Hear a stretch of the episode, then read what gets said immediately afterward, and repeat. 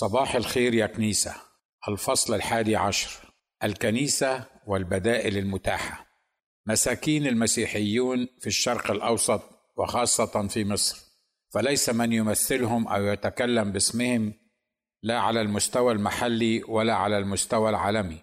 وليس من يقف بجانبهم ويدافع عنهم ويصر على استرداد حقوقهم المسلوبة.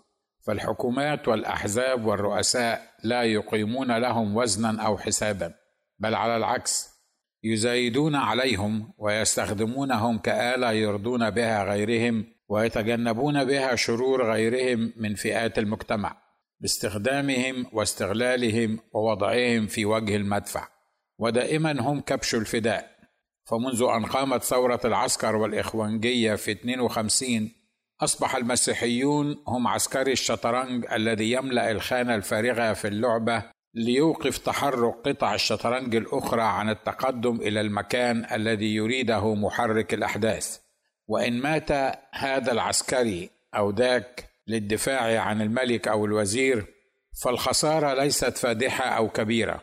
ففي النهاية فما المصاب أو المقتول إلا عسكري لا قيمة له في اللعبة. ما دام سعادة الوزير أو جلالة الملك بخير وقادر أن يكش في الكل فليمت دونه كل العساكر.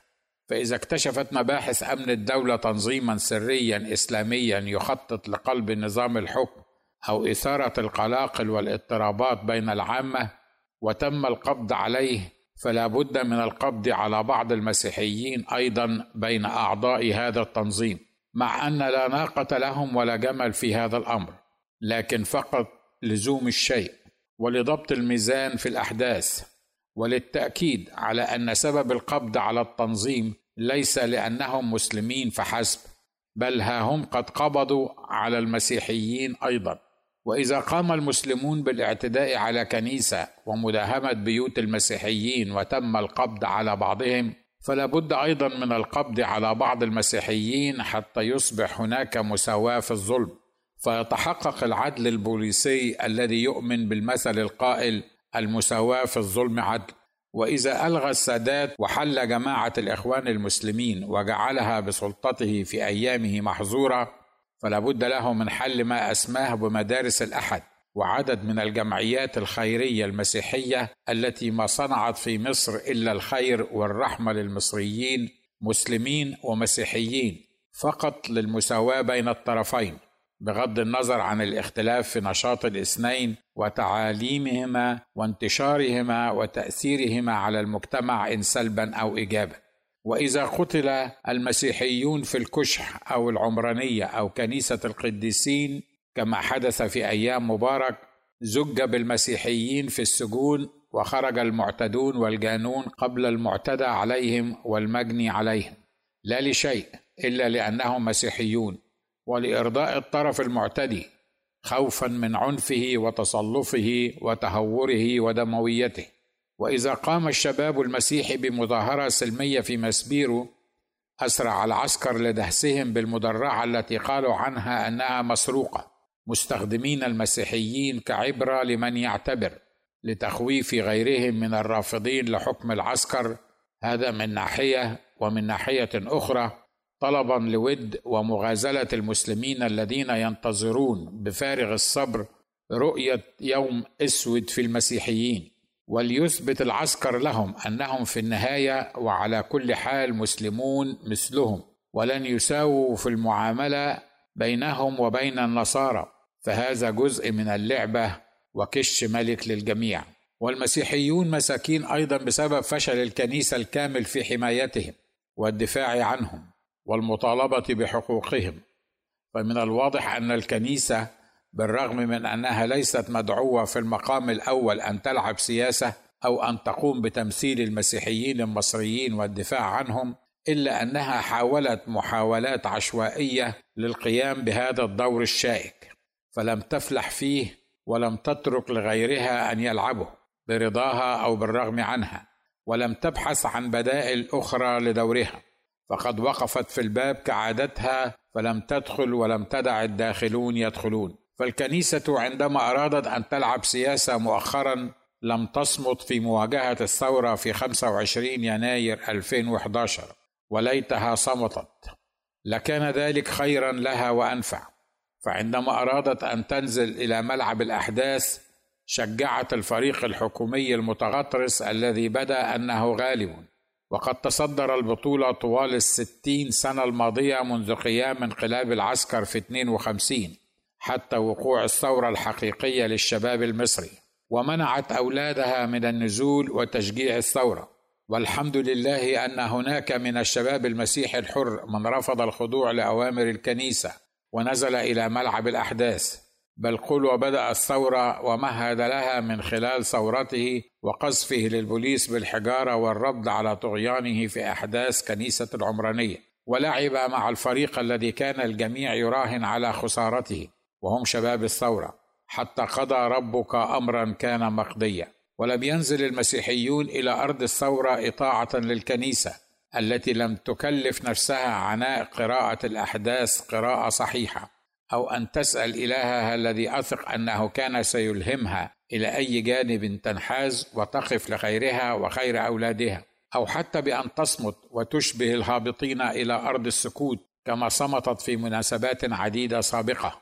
نعم إذا لم يكن الشباب المسيحي قد نزل لأرض الثورة جنبا إلى جنب مع إخوانهم المسلمين في كل شيء حتى في أن يقتلوا أو يصابوا ويفقدوا عيونهم الرصاص الطائر لا يفرق بين مسيحيين ومسلمين.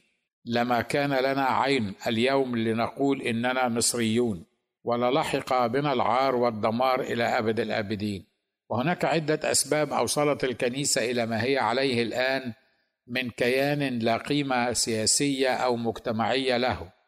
أولها هو أن الكنيسة فشلت من سنين وقرون عديدة في خلق جيل من الشباب مثقف ومدرب سياسيا على التواجد بالساحة السياسية المصرية ورفع أصواتهم بما فيه خيرهم وخير بلادهم. ولقد غزت الكنيسة في أولادها بطريقة مباشرة أو غير مباشرة أن الروحانية المسيحية هي انعزال المسيحي عن العالم والتوحد إما ماديا وجسديا بانقطاعه حتى عن التواجد وسط الناس والتأثير فيهم وإما معنويا واجتماعيا بأن يبتعد عن السياسة فهي كما يصفها السياسيون أنفسهم قذرة.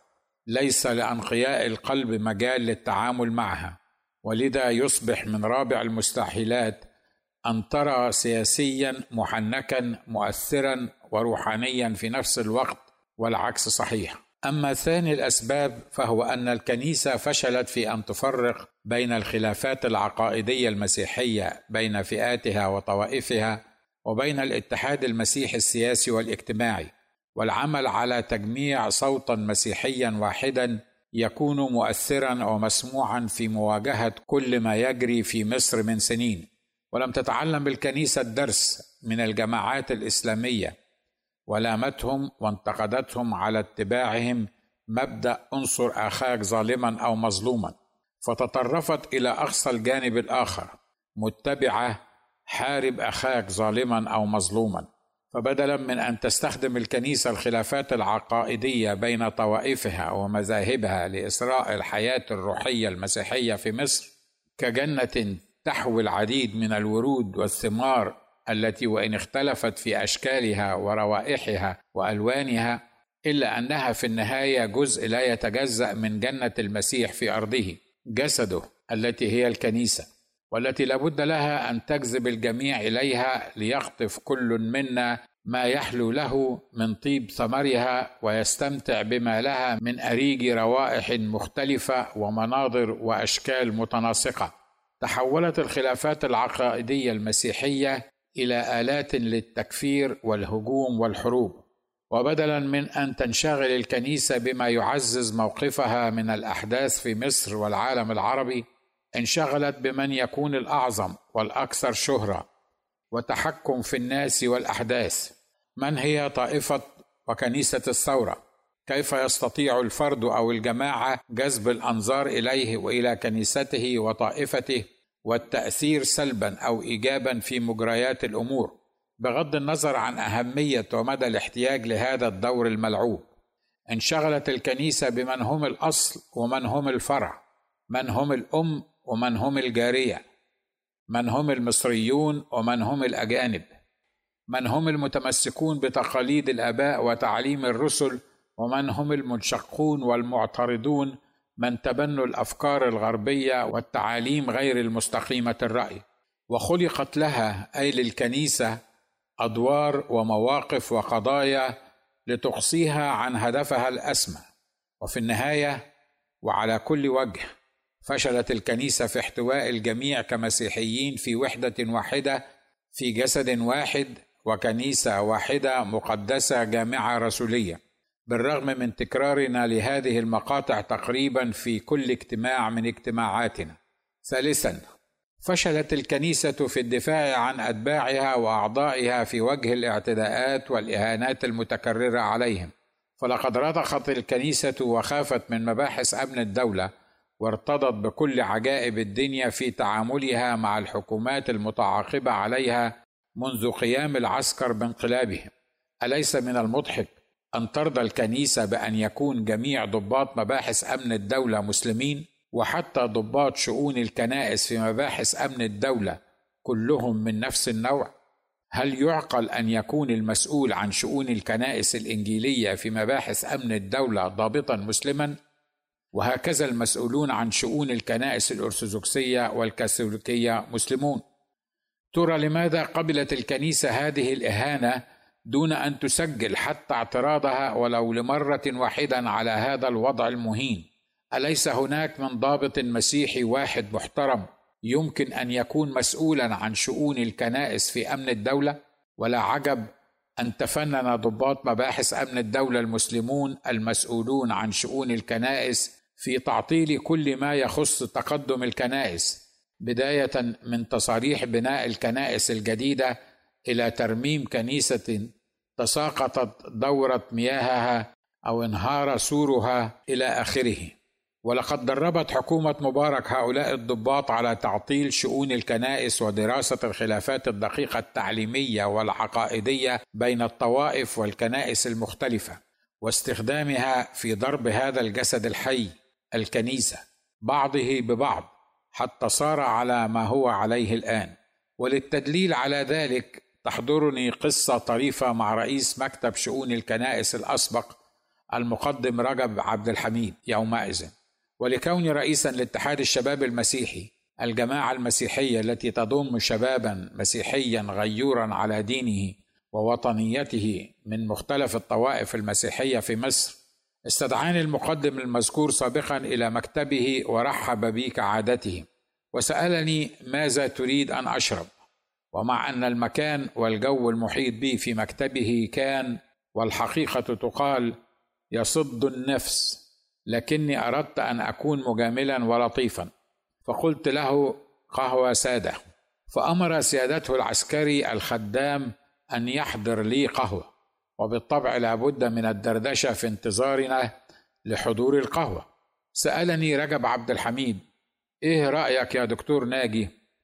هو كنيستكم بتؤمن أن التكلم بألسنة هو علامة معمودية الروح القدس ولا هو موهبة وليست علامة؟ وقبل أن أجيبه على سؤاله أجاب هو من نفسه قائلا لا هذا ليس إيمانكم بل هذا إيمان الكنيسة الفلانية والطائفة الفلانية. ابتسمت وقلت لنفسي ما الذي جعل هذا الضابط المسلم يسألني هذا السؤال؟ كيف عرف هذا المسلم هذه المعلومة العقائدية الدقيقة التي يؤمن بها نفر قليل من المسيحيين؟ فيقيني أنه على الأقل تسعين في المية من المسيحيين لم يسمعوا عن شيء يعرف بمعمودية الروح القدس وتسعة وتسعين في المية من العشرة في المية الذين سمعوا عن معمودية الروح القدس لا يعلمون إن كان التكلم بألسنة هو علامة أم موهبة. ثم بعد أن شربت القهوة انتهت المقابلة ولم يسألني الضابط المسلم أي سؤال آخر. ولعل هذا الضابط قد قصد أن يوصل لي الرسالة التي دأبت مباحث أمن الدولة على توصيلها لنا نحن المسيحيين بأنهم يعرفون عنا كل شيء. حتى الدقائق العقائدية التي لا يعرفها أكثركم أيها المسيحيون. أليست هذه هي في حد ذاتها إهانة رضينا بها دون أن نعبر عن استيائنا حتى بمجرد التعبير بالكلام الكنيسة لم تدافع عن أتباعها عندما فجرت الكنائس أرثوذكسية كانت أم إنجيلية. اكتفينا بمعاتبات وصراخ في الفضائيات وعبارات رددناها في كل تلك المناسبات وقمنا باستقبال القتله والمخربين الذين أصبحوا فجأة وبقدرة قادر مهنئين لنا في أعيادنا وشكرناهم من على منابرنا وهياكلنا على اعتنائهم بنا وحمايتهم لنا وأطعمناهم في مناسباتهم واحتفالاتهم. وظننا أننا بهذه نريهم المحبة المسيحية والفرق بيننا وبينهم. ولم تقدم الكنيسة تظلما واحدا للظالم الذي ظلم الكل بحكمه طيلة ثلاثين سنة. ولم تقف في وجهه مطالبة إياه أن يخاطبها مباشرة كرئيس للبلاد ويضع النقاط على الحروف في حديث معلن عن خطته للكنيسة في عهده. الكنيسة لم تترك حتى الذين كانوا على استعداد للكلام والمواجهة أن يتكلموا. فعندما بدأنا الكتابه ضد حكومة مبارك والممارسات غير الآدمية من البوليس المصري مع المسيحيين والمتنصرين اقرأ مقالات وبرضه هتنضرب على قفاك. وهيبة الحكومة ولعبة المتنصرين وكش ملك وغيرها من مقالات نشرت أيام مبارك. وكنا الجريدة الأولى في مصر التي كتبت علانية عن المتنصرين وطالبنا الحكومة برعايتهم وحمايتهم وطالبنا الكنيسة بإحاطتهم بعنايتها وحل مشاكلهم. حاربنا قادة كنيستنا ووقفوا ضدنا. وعندما كتبت عن تحريف الكتاب المقدس في مقالة تحريف وتخريف تخلى عني أعز الأصدقاء والأحباء خوفا من السلطات. وعندما كتبت عن جماعة الإخوان المسيحيين أعلنت الكنيسة الإنجيلية على الملأ وفي الجرائد والمجلات الحكومية والخاصة تبرؤها مني ومن أفكاري المخيفة. وعندما كتبت عن ليلة سقوط القاهرة ارتعب الجميع. وحاولوا ايقافي عن استكمالها بشتى الطرق وباعاز من كبار المسؤولين بحكومة مبارك. وعندما أصدرت مباحث أمن الدولة قرار اعتقالي في 1989 لم يقف بجانبي إلا الدكتور القس صمويل حبيب رئيس الطائفة الإنجيلية يومئذ.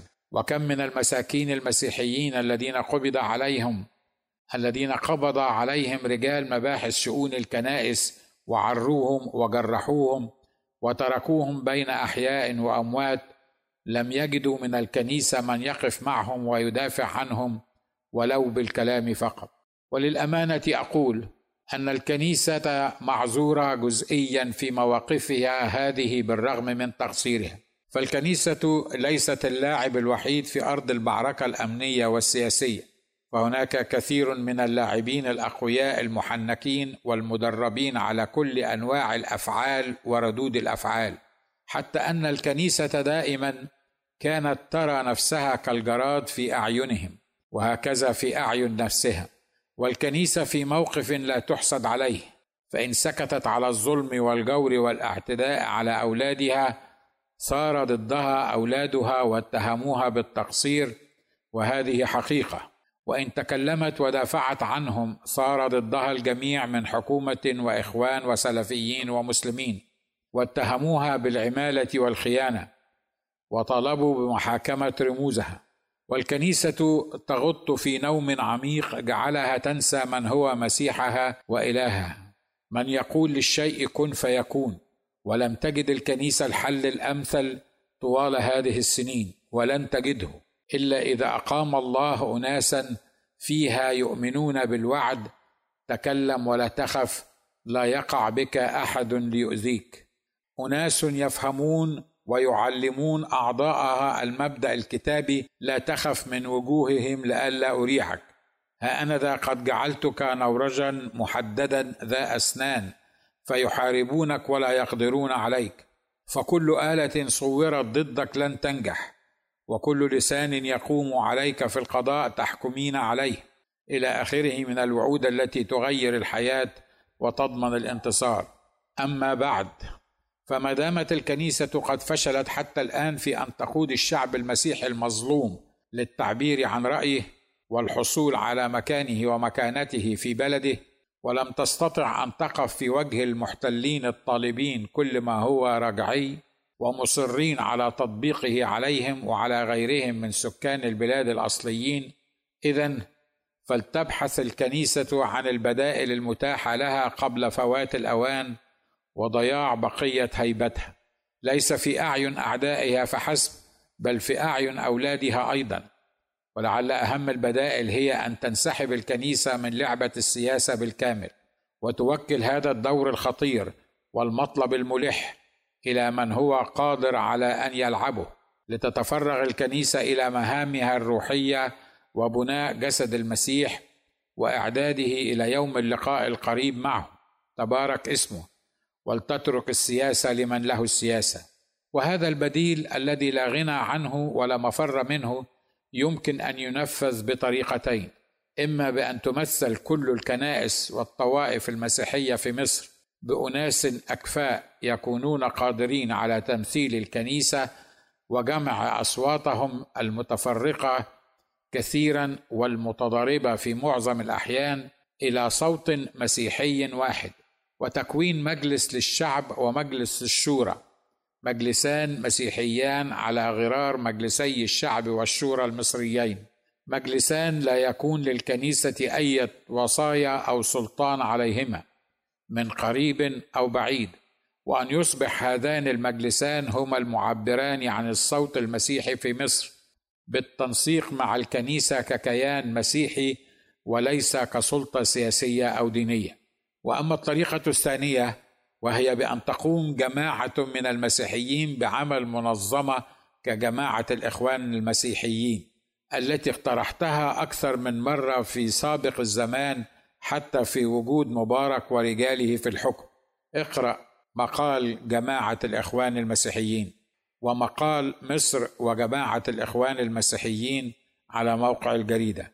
وفي هذه الحالة لن يكون هناك أي علاقة من قريب أو بعيد بالكنيسة بل تصبح جماعة الإخوان المسيحيين هي الجماعة الأكبر أو الأكثر تواجدا وتاثيرا في الأحداث في الشارع المصري. وليس من المهم كم من الزمان تستغرق هذه الجماعة في التكوين وإعداد نفسها والانتشار والتأثير في المجتمع المصري.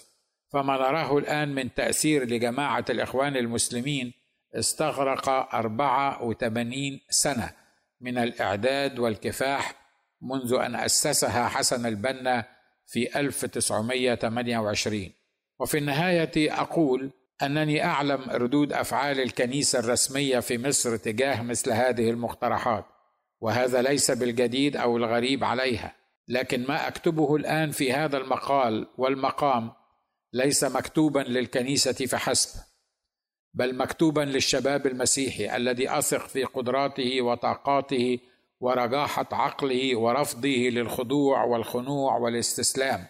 الشباب الذي فجر ثورة 25 يناير والذي يتطلع إلى عيش كريم في بلده مصر التي أسسها له أجداده وآباؤه وتركوها أمانة في عنقه ليصونها ويرتقي بها من مجد إلى مجد ومن قوة إلى قوة.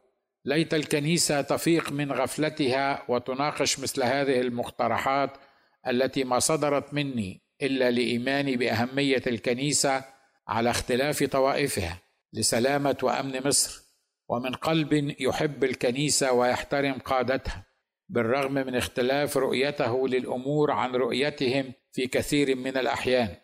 ذلك القلب الذي ما ابتغى يوما تحقيرا للكنيسة أو اظهارا لضعفها وفشلها أو التشهير بها وما ابتغى وطلب إلا سلامتها وأمنها واستقرارها ورفعتها ومجدها إلى أن يأتي سيدها ويأخذها إلى حيث يكون هو. فتكون هي أيضا عذراء عفيفة بلا عيب ولا دنس ولا غضن ولا شيء من مثل هذا. اللهم إني قد أبلغت. اللهم فاشهد.